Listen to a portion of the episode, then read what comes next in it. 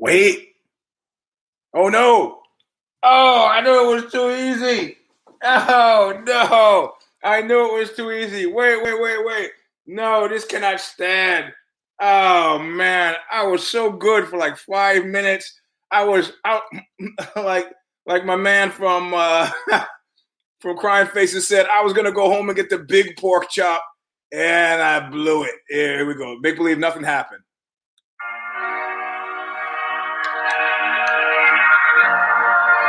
You! Jesus Christ. I need a haircut. And now, about to witness the awesome, the crushing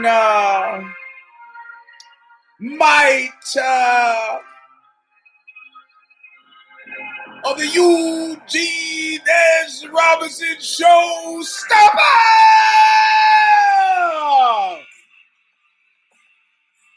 Welcome, my friends, to a show that seemingly never ever sort of ends. If it seems like I'm yelling, it's because I'm yelling. Because the lavalier, I didn't order it because I didn't get my act together. And then Steph said she'd send one for Care Don't Care. Actually, she said she sent it for the hip hop. Actually, she sent it for Let It Roll podcast. Because these things, the wireless things, are not working great for my audio quality. Those other guys already have the headset I used to have. It doesn't matter. We're here. This is 181 of the Eugene S. Robinson Show Stomper. We're going to talk about Triller and all things terrible and tragic today. Welcome to it. But first, Stigmata will sing us in like they have every time since 2007. It's called Intro All of Nothing. Song is off Calling of the Just, still available from Revelation Records in Huntington Beach, California, where they shoot you to death in a nightclub, hit your car with a hammer, and knock out your former mayor pro tem. Listen well.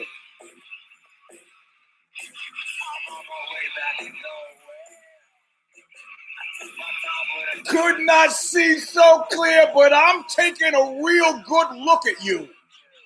I'm taking a real good look at your face. So being paid back in full, always nothing. So listen, before we even get started with the show, I've been threatening this. Those of you who didn't show up early, woe betide you. I've been threatening this for a long time. And I'm going to have a guest. I mentioned that in the blurb. If you saw it, good, you're here. If not, sorry. Some people like to get in after the commercials because they don't like the screaming and the ranting and the raving. He is alternatively been referred to on this show as sports agent extraordinaire Salvatore Russo. If you remember Mack Avenue Skull Game, he wrote under the name Italian Sal. He showed up recently in the Joe Rogan Substack piece of last week. If you look at the photograph of David Loazzo, me, Jake Shields, him, and GSP, you knew how we rolled. He was officially my photographer on some of these UFC ringside things. I would turn back and see him taking notes for his photo setup, and there would be a single notation on his legal pad, and it would say something like monkey punch. I go, hey, man, are you getting photos? He's like, yeah. After the fight, where are the photos? I don't know. Really? Okay, well, at least you got the hotel. I didn't get the hotel. Where are we supposed to sleep? We're going to live by our wits. So we're going to go. He has an idea for a show. He wanted on the show. So what we're going to do is FaceTime him in. And I got the kid up there now, and I'm going to hold it. And at the very least, if you can't see it, you'll be able to listen to it. And those of you on SoundCloud will be able to just listen to it anyway. I have no idea what he wants to do. He explained it to me, and I don't know. So we're just going to call right now and make it happen. Our first guest of the new regime first guest ever on the Show Stomper. Let's give it a try.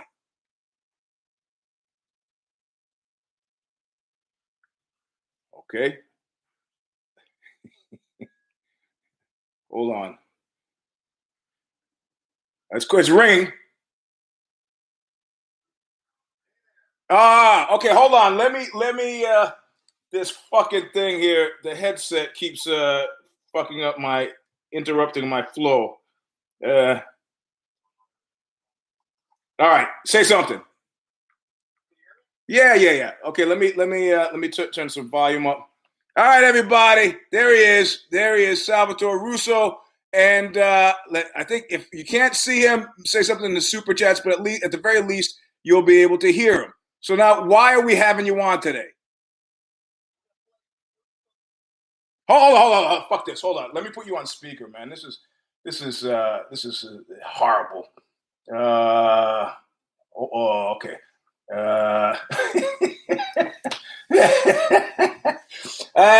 You know, it wouldn't be this show if go.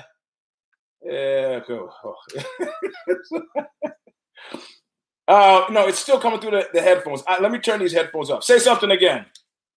Can you hear me? Yeah, okay, that's perfect. All right. So hold on, let me there you go. So now you're big again. Go ahead. Perfect. So I'm here this evening because I want to play a word association game with you. But the way that we play this word association game is I spell word WHOR''D. So herd association. And what we're going to use is we could use names, nicknames, and these names or nicknames aren't necessarily anyone living or dead, or they could quite possibly be. For legal reasons. Or don't know. For legal reasons. and perhaps, you know, someone might think, you know, well, that sounds an awful lot like me, but it probably isn't. Yeah, you don't know. You don't know. You know. All right. So I'm game. Let's play it. Great. Okay. So I guess I will just get started, and I will throw out some names. Okay. I'm going to throw out a name, and then you put out a word that you associate with that name. Got it. So I'm not even supposed to think about it, just off the cuff. Don't even think about it. It's better like this. Okay.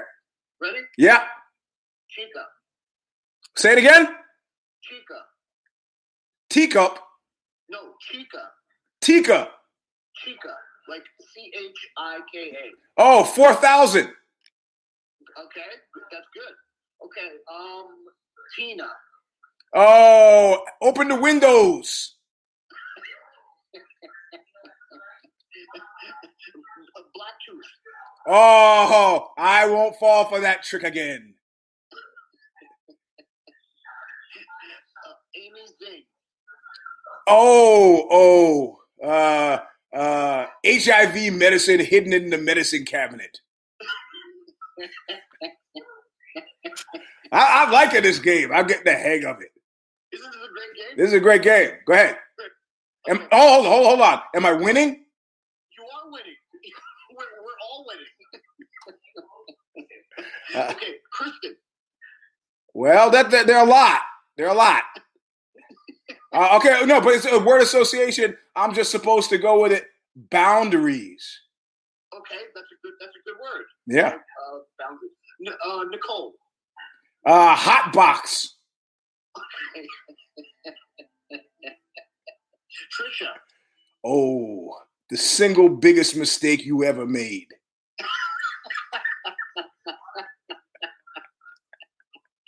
And I mean you in a generic, like you like somebody might say one. It could be anyone, even with one of your listeners, perhaps. Yes. How about Annika? That's it. That's it. I lost. There was such a plethora of unkind things coming to mind. I couldn't really settle on one in the given time period. So I guess officially, technically, I'm out. Though I have to, the first word that came to my mind was Thanksgiving Arabs, but that wouldn't make sense to anybody at all, in actual fact. So outside of, you know, you being told that because you were Sicilian, you were really an Arab. This is a good game. This game, again, because I feel like it's a lot of fun, and perhaps we could bring someone else who might want to play. Well, also, you know, this is a good game to start it, and now, you know, you debuted it on that Punk Klonopin show, or whatever that guy's name is. But I'd really like, I'd like you to, we have an international audience here, and in the last few seconds of the show before we get into the main show, I'd like you to talk about the charity organization that you've started to raise money to send not just underprivileged kids, but pretty much any kid to have a nature experience, not even during the summer, but any time of the year, it really, called Bear Camp for Kids. And I'd like you to talk about Bear Camp for Kids. One of the great things about Bear Camp is that, you know, anyone, you know, in the world could start a, you know, quote unquote bear camp. All you need is, you know, some land, you need a bear, and you need to have people who are willing to put their kids in your charge. I think what the way that the Bear Camp that I put together is different is we have this this thing called a, well, it's a harness that we designed specifically for the bear. Essentially, what it is you know, we're able to attach the kid to the bear back to back, and we allow the bear to run through the forest with the kid attached to him.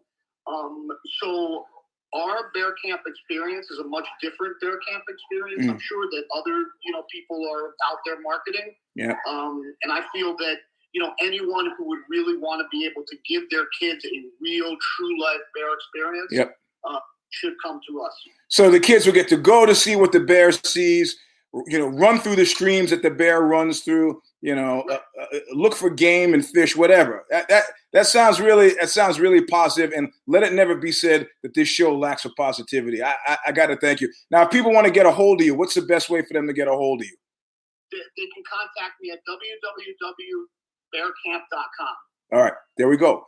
All right, Sal. Thanks for listening. And you are our first guest on the Show Stomper. And I'm hoping everybody could hear and listen and appreciate it, that you took time out from your busy schedule of going to the Dominican Republic and ministering to the hopeless there. So thanks, man. Thanks. We'll have you in again. All right. There we go.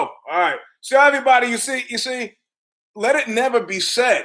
Let it never be said that we don't bring you the best top quality stuff ever. Nobody else has that. Name a show where they pitched the Bear Camp for Kids. Never happened. So let's do the commercials, get the commercials out of the way. Pinko, P-I-N-K-O, 95014 at yahoo.com is the PayPal place. If you want to send it via PayPal, you can. You can do that. You wise guys sending me money via Cash App and Venmo, I will take that. I really appreciate it. Though it's amusing to me that it still takes me about 10 minutes to get the money out each and every time. So it's like the longest running joke, but I fully appreciate it. That's another way to get us money. Or you could do a Tommy LB, Tommy Pounds, who still lives despite the hurricane that's been hitting the southern regions. He still lives and sends it the old-fashioned way, which I am, honest to God, truly thankful for. If it wasn't for Hughes and Steph, if it wasn't for Hughes or Steph, Steph sending us equipment and so on, I don't know where I'd be. I depend on the kindness of strangers and know that even a tramp like me somewhere has a brother who will not deny him a bowl of soup. So there you go. Hold on, let me see.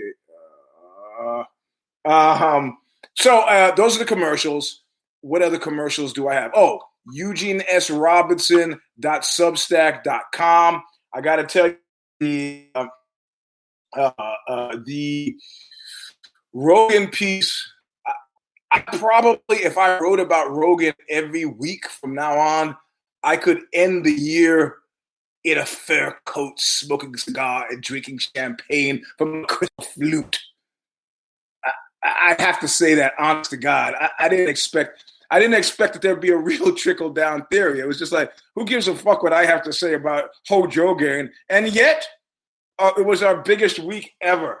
Number of reads, number of opens, number of subscriptions, and number of paid subscriptions. So, you know, and a friend of mine, actually, you know who he is. I don't have to conceal his identity. Marty G came in fired up after the show at Jiu-Jitsu and said, you know, the problem is here. You set out your premise. You can follow the premise. And he goes, I was with you all the time until you started talking about the feminists. And then I was like, you know.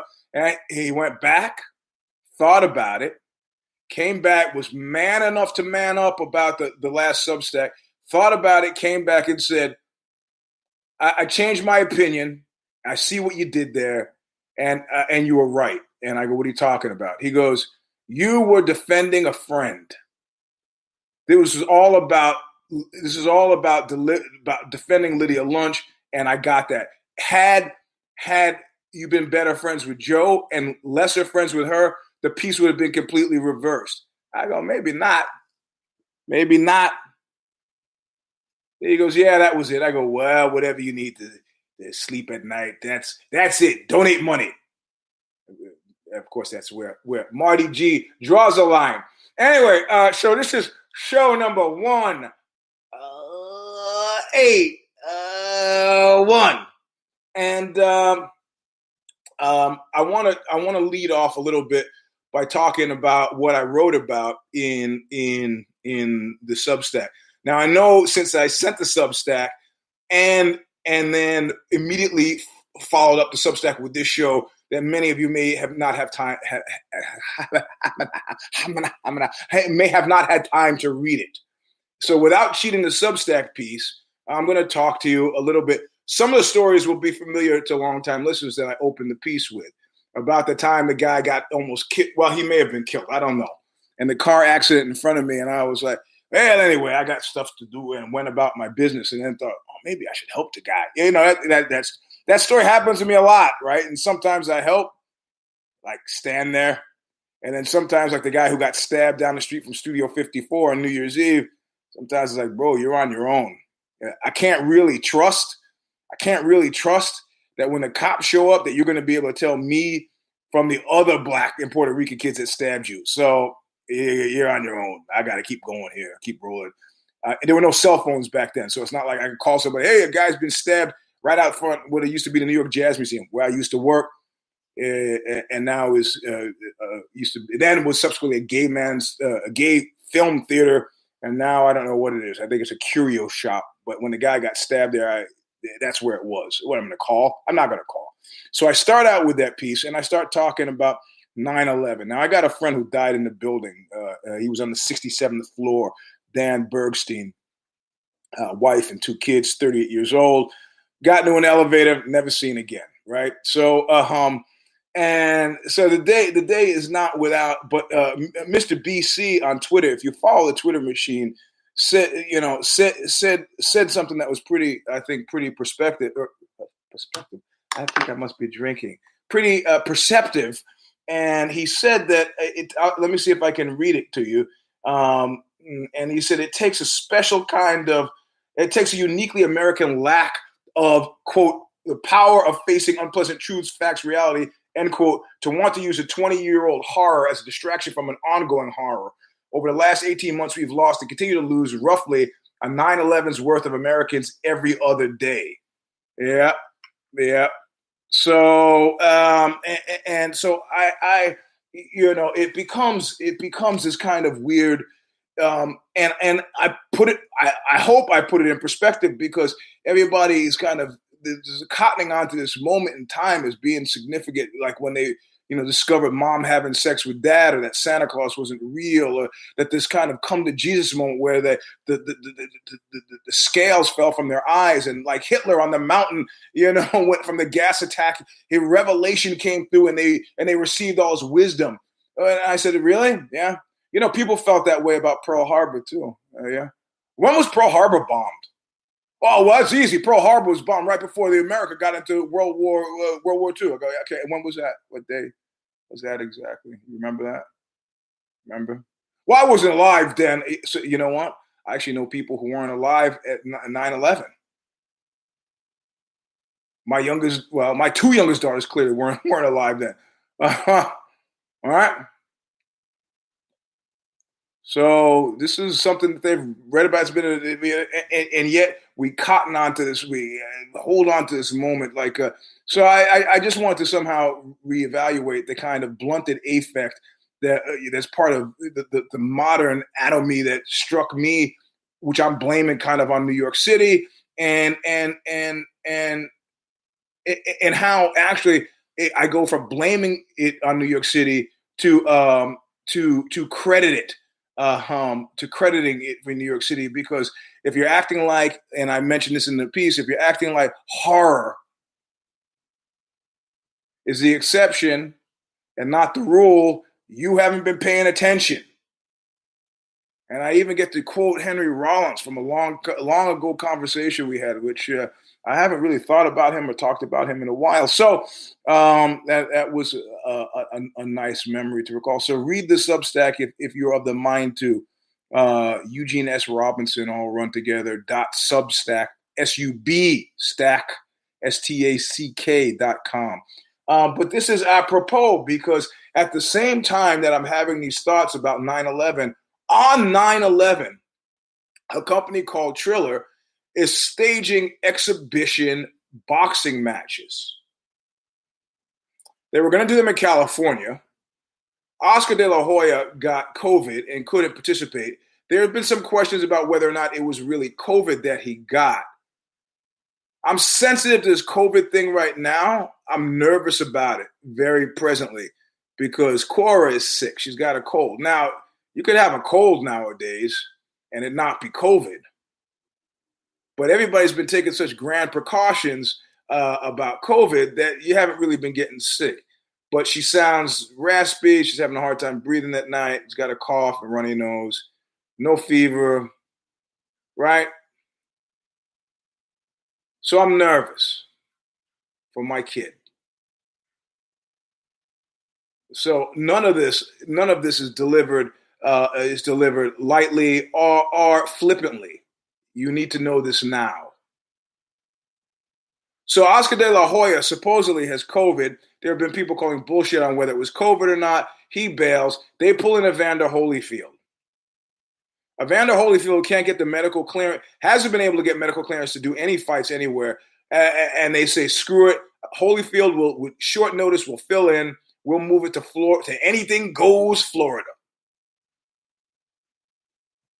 And that's what they do. They go to Florida. Now, I have people, friends, AC from my man from Crime Faces is all down with Triller. Is, I'm sure, getting a chunk of change from the folks at Triller.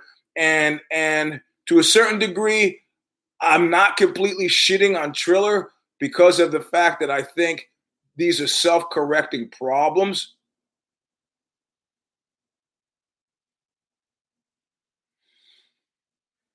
Self-correcting problems. However, I'm going to shit on Triller right now. Now, when talking about it, we talked about it, and not in a serious way on Care Don't Care. We talk about boxing on Care Don't Care, so this, but mostly we're focused on MMA. But, you know, John is a lot of times not watching the MMA matches or trying to do the picture-in-the-picture because he's watching the boxing matches too. So it as a topic of conversation came up. Moreover, at jiu-jitsu, it came up. And people were saying, oh, Holyfield's going to get killed. And I was like, are you out of your fucking mind?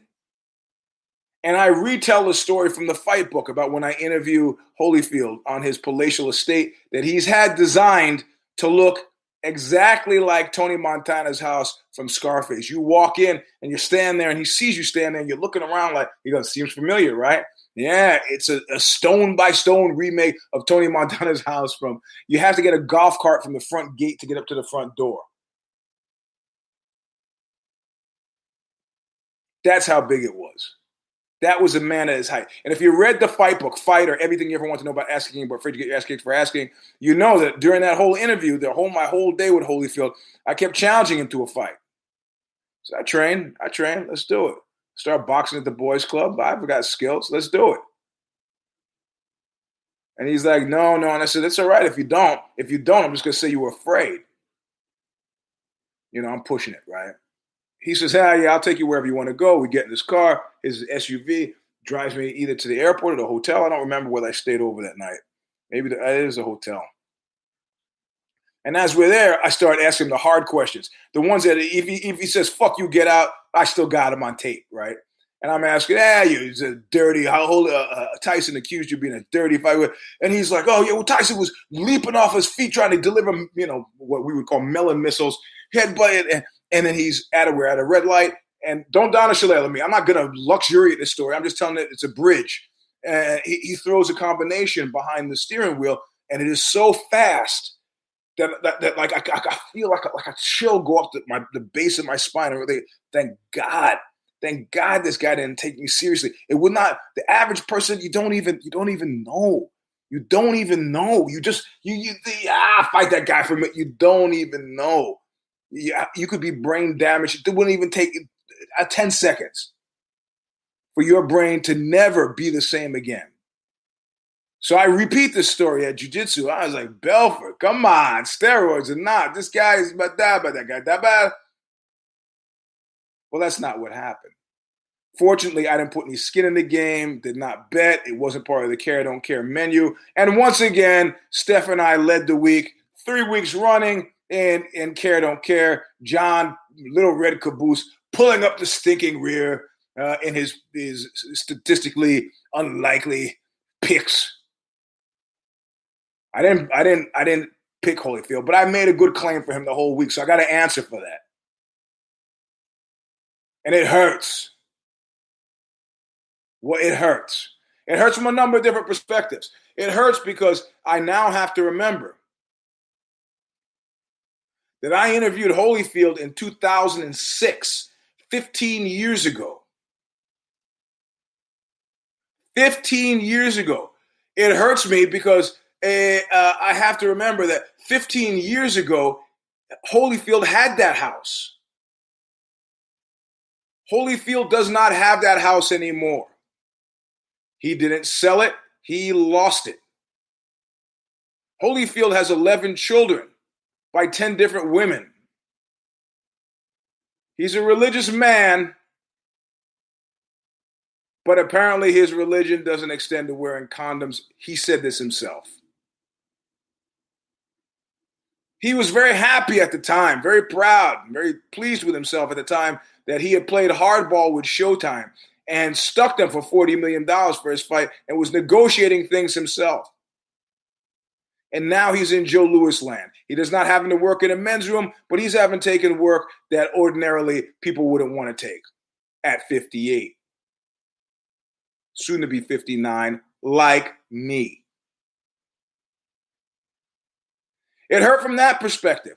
It hurt from the perspective of okay, he's no longer in that house. He's broke. And it, in one small way, it felt good.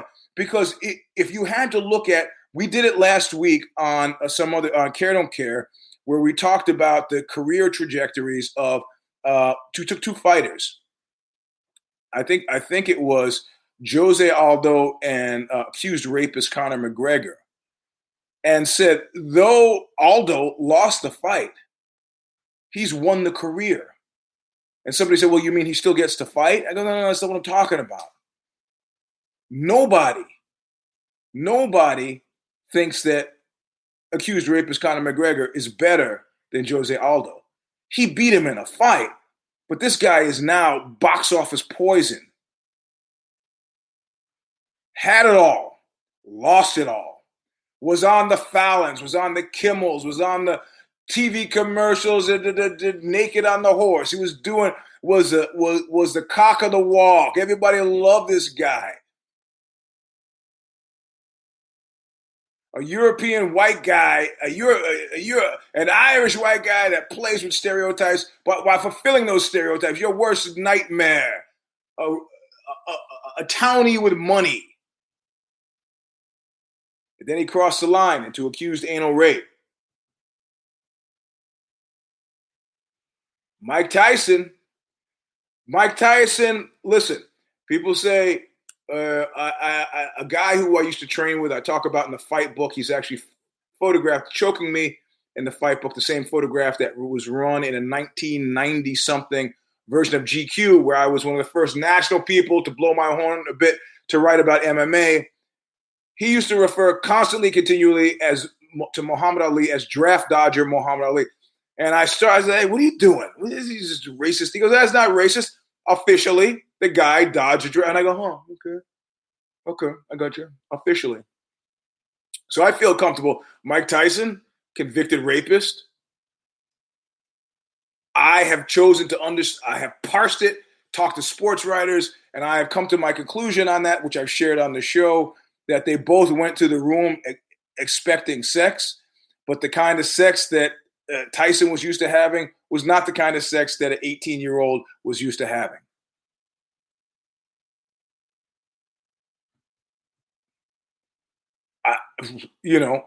So one calls it tomato, one calls it tomato. Dude goes to jail, served his time in jail, and he came out broke. He was 20, if I remember correctly, Tyson at one point was 25 mil underwater, and he couldn't get, he was clearly not going to fight again. 25 mil, and he did, I call it the Bruce Lee, and I think about this a lot. There's a scene in Enter the Dragon where Han, he's running through the facility, and Han locks him in a room, and the doors, boom, boom, boom, boom, shut down, and he's in, and he could have been throwing himself against the wall, and he sits cross-legged on the floor and meditates. It's like at this point now, fate will determine what happens next. All right? Tyson says, well, I'm 25 mil underwater. Fate will determine what happens next. What happens next then? James Toback finds his way to Tyson. Toback, who's had Me Too problems himself, puts him in a movie, Robert Downey Jr. He slaps up Robert Downey Jr. And now there's this thrilling, dangerous guy, but he's got some sort of acting chops. They locked you bed. He does some theater review where he's doing this, where he's singing kind of Jake LaMotta-esque, which people, of course, a reference point that people make. And he sticks around as a media presence. If you ever thought the Dogfather, Snoop Dogg, would be where he is now, a beloved American icon, you're lying. The first time he burst into America's consciousness, it was for shooting that guy in the schoolyard. Not him, his buddies. Which is where the song Murder Was the Case came from. Which then, when he was at trial, he came out and did so. Never has a man said, I got this. I got this get out of jail card. You know, usually a buddy of mine got arrested. I don't want to put him on Front Street. Let's say he got arrested for selling stolen goods. And the judge knew his father. His father was a famous R&B singer, knew his father, and said, I'll tell you what, I'm going to give you a choice here. You go 4 years in the Marines or 4 years at Attica. You choose. Kid said, you seem like a good kid. I'm going to give you. He says, easy choice. Take the Marines. Good. Come back here with your induction card, and we'll sign you off. And that's what he did. That's it. Simple. So Tyson does, and Snoop made this turnaround like with Martha Stewart. I can't even, the cooking show, the animal thing, he's at the Triller fights. And see, it segues. Tyson is like, he's now sponsored. He's out of the hole. He also doesn't have 11 children out of wedlock. He also didn't make specific enemies. Even you don't hear any of the women that he was with talking shit about him. They were either, unlike the Tiger Woods women, successfully paid or have mellowed over time. I mean, I don't say he's the same beloved character. That there's still an element of persona of danger with Tyson, but he's pretty close. And he's pretty far away. He did fight an exhibition match with Roy Jones Jr. That was for money. That wasn't what we saw last night. Like I've talked about Brazilians fighting Brazilians and how it's kind of different for a long time in MMA, how I didn't want to see that. I wasn't interested in seeing that. I don't want to see guys train. And I thought that that was the way it was going to be until I competed at Grappler's Quest against a guy I used to train with. I thought, we're friends. It'll be mellow. We're just friends. Guy tried to kill me. I was like, okay, once we're in there, it's, I guess, friends or no friends. We understand the rules of engagement. It's to win. Gotcha. So what is that expression about when you marry for money, you end up having to earn every single dollar of it? Holyfield, now at the age of 58, soon to be 59, is having to earn every single dollar of I knew this actress from the 60s and 70s. And she, this is hard for female, semi-successful B-level, B-list, C-list actresses to maintain a relationship, say, right? Because you're not going to go out with a UPS driver. The guy can't go to the premieres and whatever. So you end up marrying some cat who then hires himself on as your manager. You can hang out. He deals with stuff that you don't want to deal with. You feel like he's there. I met this guy. Seemed like all he was managing was weed, but that was his title. They get divorced, and he was like, "I want my money." He's like, "What are you talking about?" Well, we were married for 16 years. I was your manager. I was your manager for 16 years. He's like, "Get out of here. You did nothing but sit around and smoke weed." "Oh, yeah, let's go to court." Go to court. The court says, "Well, you had a career then. Who answered your mail?" "He did." "Who made the calls and the bookings?" "He did." "Who did?" "Well, he did." "Who got the..." He did. Pay him. Hence, she began doing hardcore pornography to make up the money to pay dude. She got fucked. Told me, Eugene, they say diamonds are a girl's best friend. They don't maintain their retail value. Should have bought real estate. Holyfield got fucked. And now we see the limits of the free market, because just because you could rarely means you should. Or sometimes means you should. I mean, the guy might be in financial straits. We used to say, "Hey, bro, hey, I'll give you $5 million if you eat that plate full of dog shit." Guy's like, $5 million for dog shit? $5 million for... $5 million for dog shit? Just $5 million for dog shit? Give me the spoon. Oh, man. I tell you.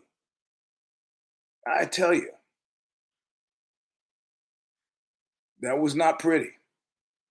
That was not good. However, it was very good for MMA. It's very good for MMA because your franchise wasn't mugged. It was very, very bad for boxing. I don't know that I have many pure boxing fans here, but if you're a pure boxing fan today, you should be fucking ashamed. Because like Andy Grove, I said on Care Don't Care, Andy Grove, former CEO of Intel, used to say, "We fill up the competitive spaces between our spaces."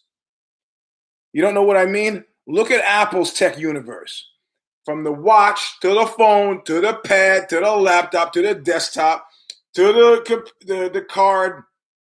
It's an entire closed universe. Also, there's no way for a competitor to get in there and get a foothold. On the one hand, in a mafia style, say these are not the actions of a friend. You've made it impossible to, you're hoarding. You're making it impossible for us to do business. On the other hand, it's a good way to run a business. You fill in those spaces. Boxing has been in disarray for a long time. You don't think anybody's noticed? Why do you think the bald one has been talking about starting a boxing?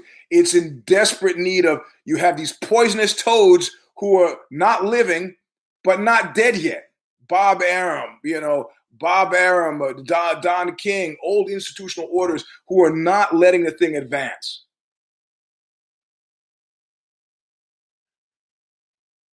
Somebody wakes up and says, "I got it. This is sports entertainment. We could make the sport more entertaining. We might have something. People are still pouring money into WWE. Why don't we do something like that? These were exhibition boxing matches. This is like me getting pay-per-view to the camera feed to my local 7-Eleven.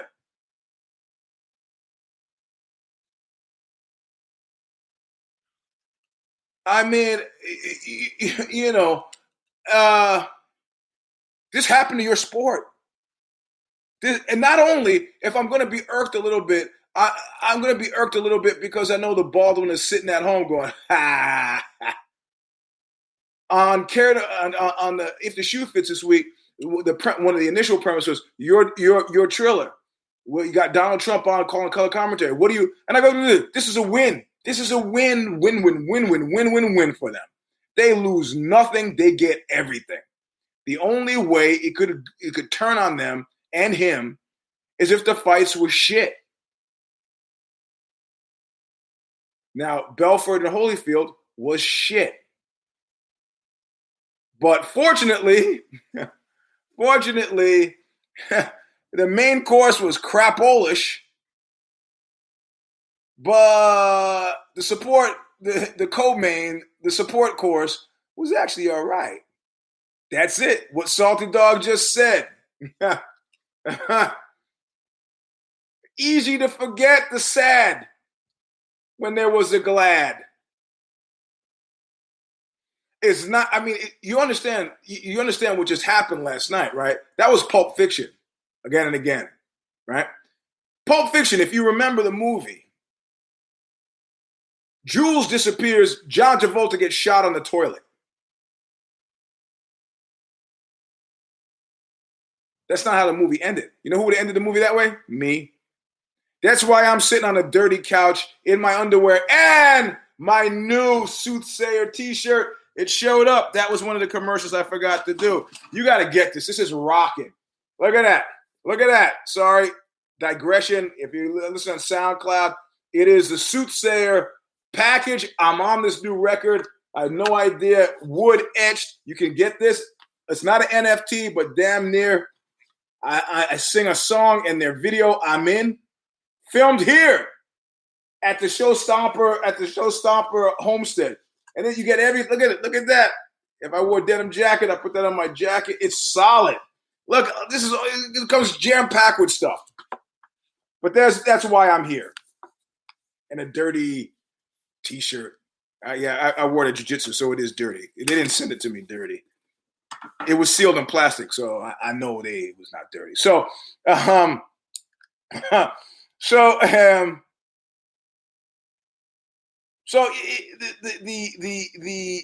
we get to see if they had ended the movie with John Travolta's shot, you would have left the theater feeling very differently. They put that in the middle so that by the end of the movie, you know he does get shot, but the last scene is him walking out in his surf jams after they've gotten their wallet, have gotten Jules' wallet back from Tim Roth, and they walk out.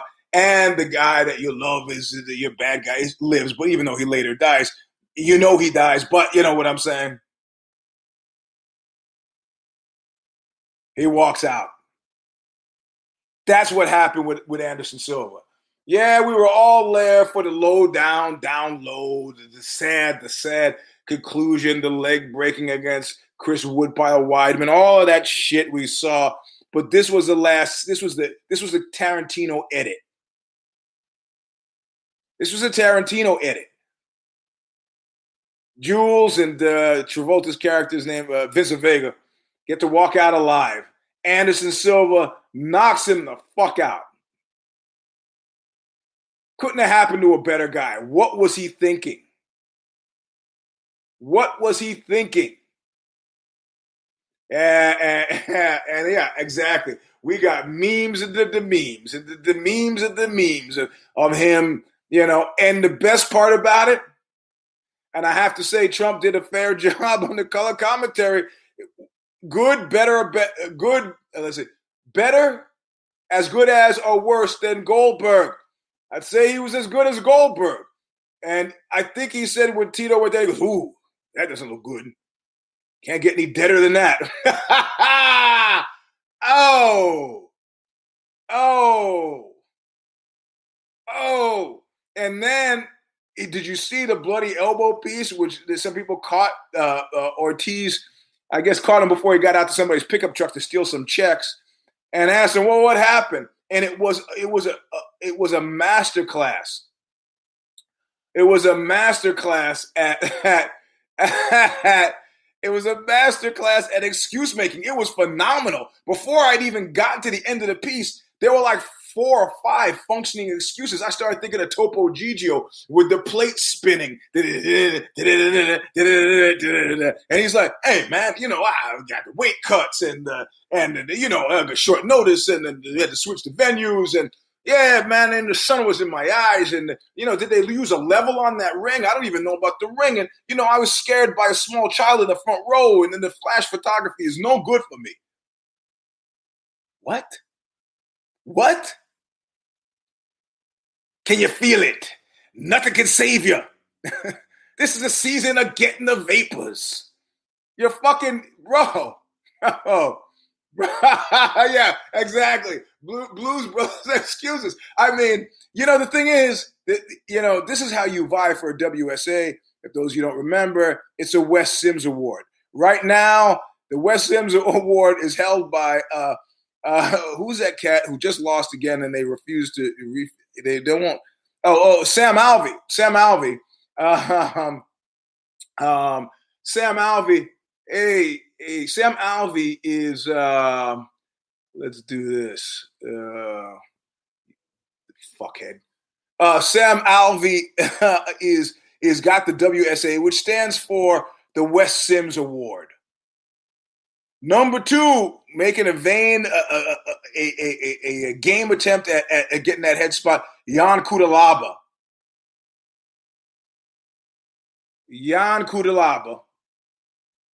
And I'm saying Tito has got the master book on how to stay relevant and lost, how to win when losing. Because that shit was so riotous, I want to see him fight again, to lose again, just to watch the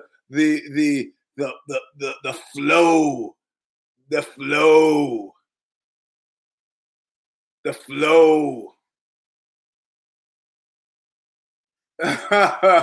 Just to watch the flow.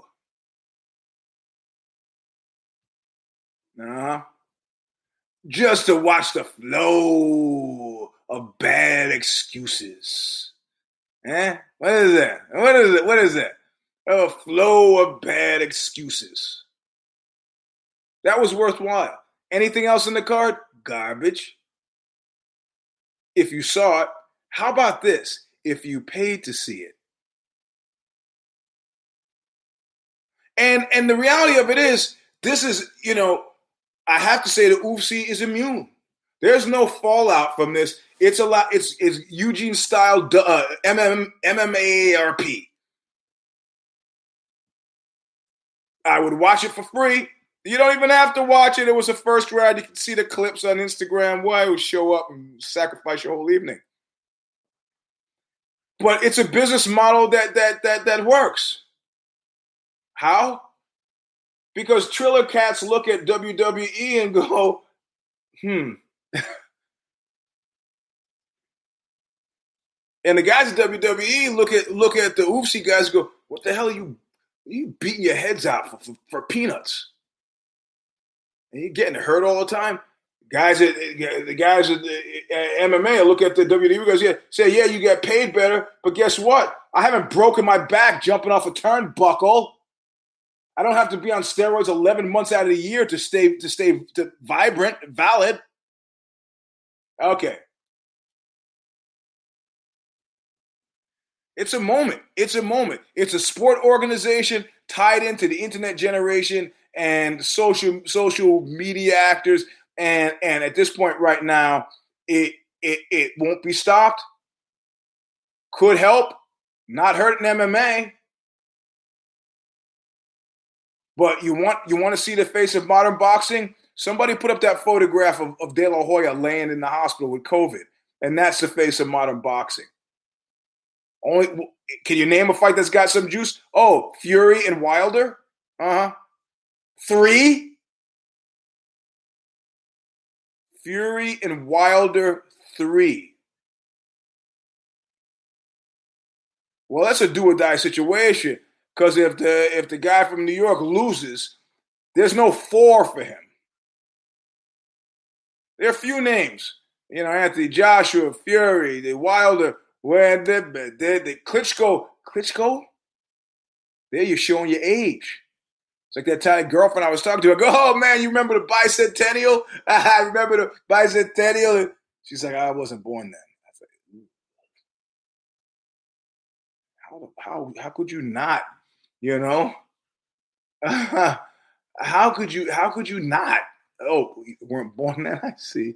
So boxing loses. It's your own fault. You did it to yourselves. You had it coming. Okay. Let's do a SWOT analysis. Strengths, weaknesses, opportunities, threats. Any for the UFC. UFC has got his own problems in the Ali Act. UFC's got his own problems just for the Ali Act. Whatever, fake picture. He took it. Now, you might have a picture of yourself with a penis in your mouth. And then you say, hey, they photoshopped that picture of the penis in my mouth, but it's still a picture of you with a penis in your mouth. It was representative, symbolic of the state of boxing, not a medical authority. So I have to say that, you know, now if we're looking at combat sports fantasy league and we're looking at it from a business perspective, how does boxing save itself now? Well, you know what Peter Weller said it best in RoboCop, they'll fix it. They'll fix everything. What they got to do, they got to bring those guys, you got to make them part of the team, man. You got to bring them in-house. I don't know how you do that when you got a bunch of independent contractors.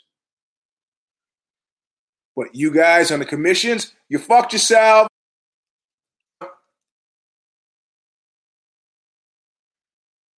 Okay. It's boxing's fault. UFC has its own problems. This thing with fighter pay is not going away. And personally, at this point, I need to honestly, I will never, if I can help it, publicly admit in a video format to criminal behavior. However, like I said, I will still watch some of these fights, but I will pay for not another one. And at a certain point, I'm just going to do what Italian Sal Russo did when he was reviewing adult pictures for me for Skull Game. He was incredibly prolific. And I go, I mean, you can't be watching all this. He goes, I'm just doing it from the covers.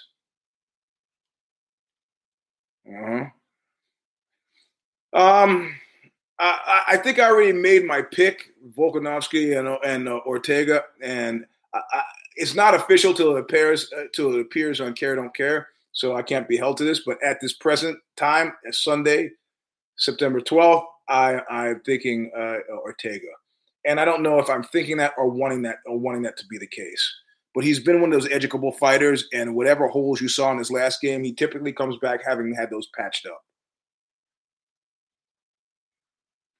And I think Volkanovski robbed Holloway twice. Steph disagrees with me vociferously, but whatever. I'm right in this instance. For whatever reason, whether it's a build-up, a constituency down under, the power, the jungle wanted a Volkanovski win there. I don't see it myself. You know, in all fairness, you know, the Hawaiians had some time, starting way back with BJ Penn, to build up a constituency. The fact that it's moved to New Zealand down under means that they failed to do so in a significant way. Build a franchise or lose a franchise. Who knows? But that's my pick right now at this point in time. So anyway, like I said, things change. Depends on COVID. Wherever you don't know. But so you got to read the Substack piece.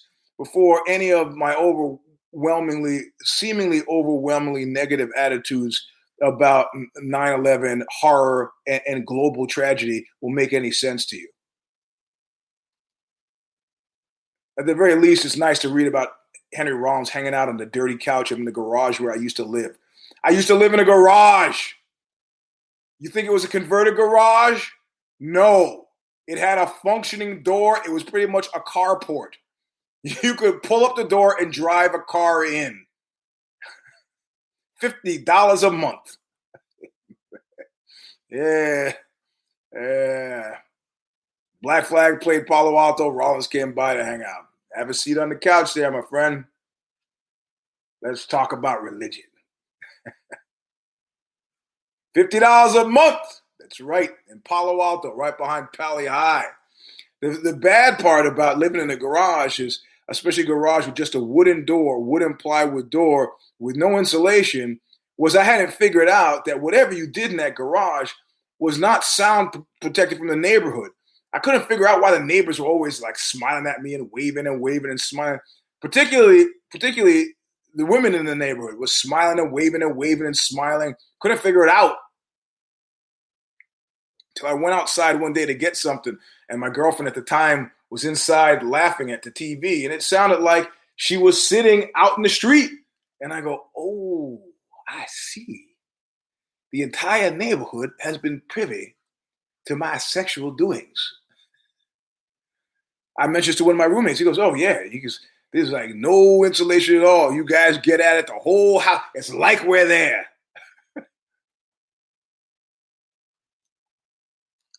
Yeah, okay. Well, hey. We're living on the Dinosaur Jr. said it best. You're living all over me. This is what happens if you live in a place like this. It could be New York City. You just get used to it. The guy next door is farting and vomiting. You got to get used to it. So boxing, I never thought it's. This is the thing about bad things. They happen with lightning rapidity. This time last year, I had no idea about a Logan or a Jake Paul. No idea. September 12th of 2020, I had no idea about those guys. Look at the fly on the head. Prick fly. None.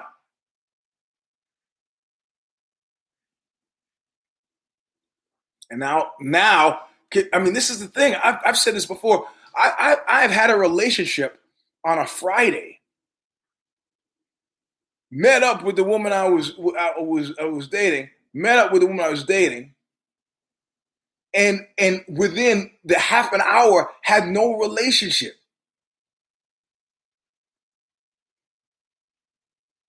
That shit happened fast.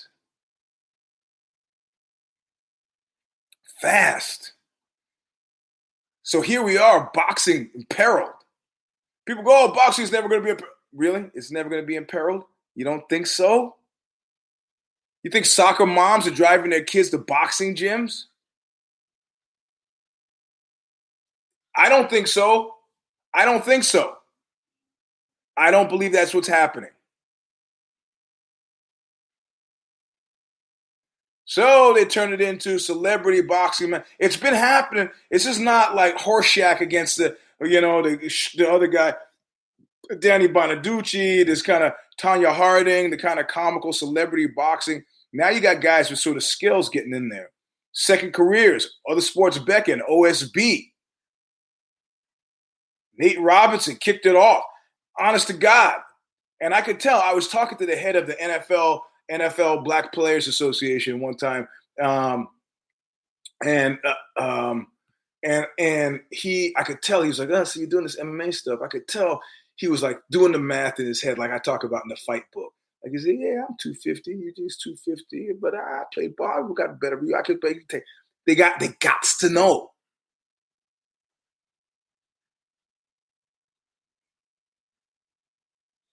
So this is not Greg Hardy gets cut by the NFL. Fuck it.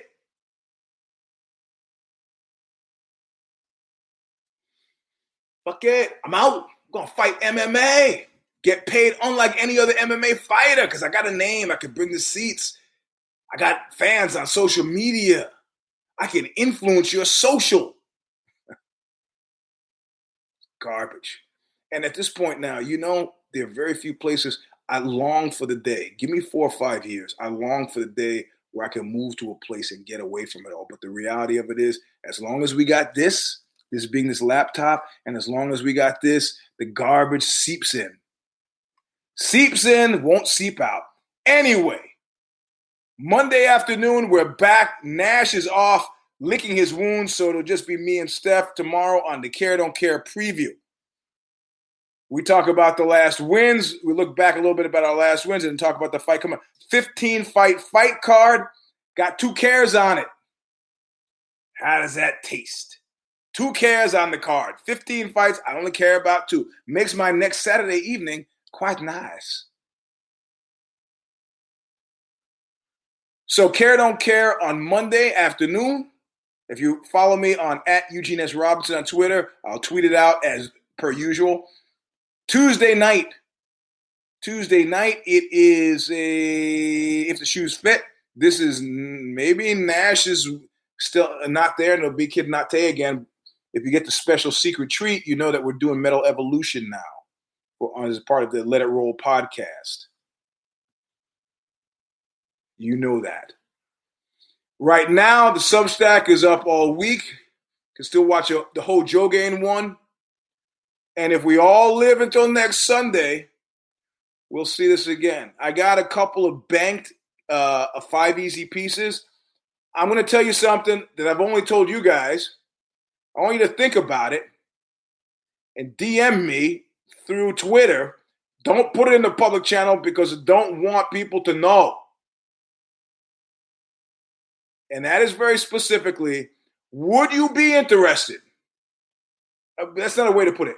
Do you think it would be of interest if I were to do a 5 easy pieces on Jocko Willnick? Think about it. Don't mention it to anybody else. Just DM me. Anyway, thanks for listening. This is 181 of the Eugene S. Robinson Showstopper. We'll see you next week. Don't die. And again, hats off to Salvatore Russo. Donate money to his Bear Camp for Kids if you have the mind. Until then, we'll see you. Look what you made me do!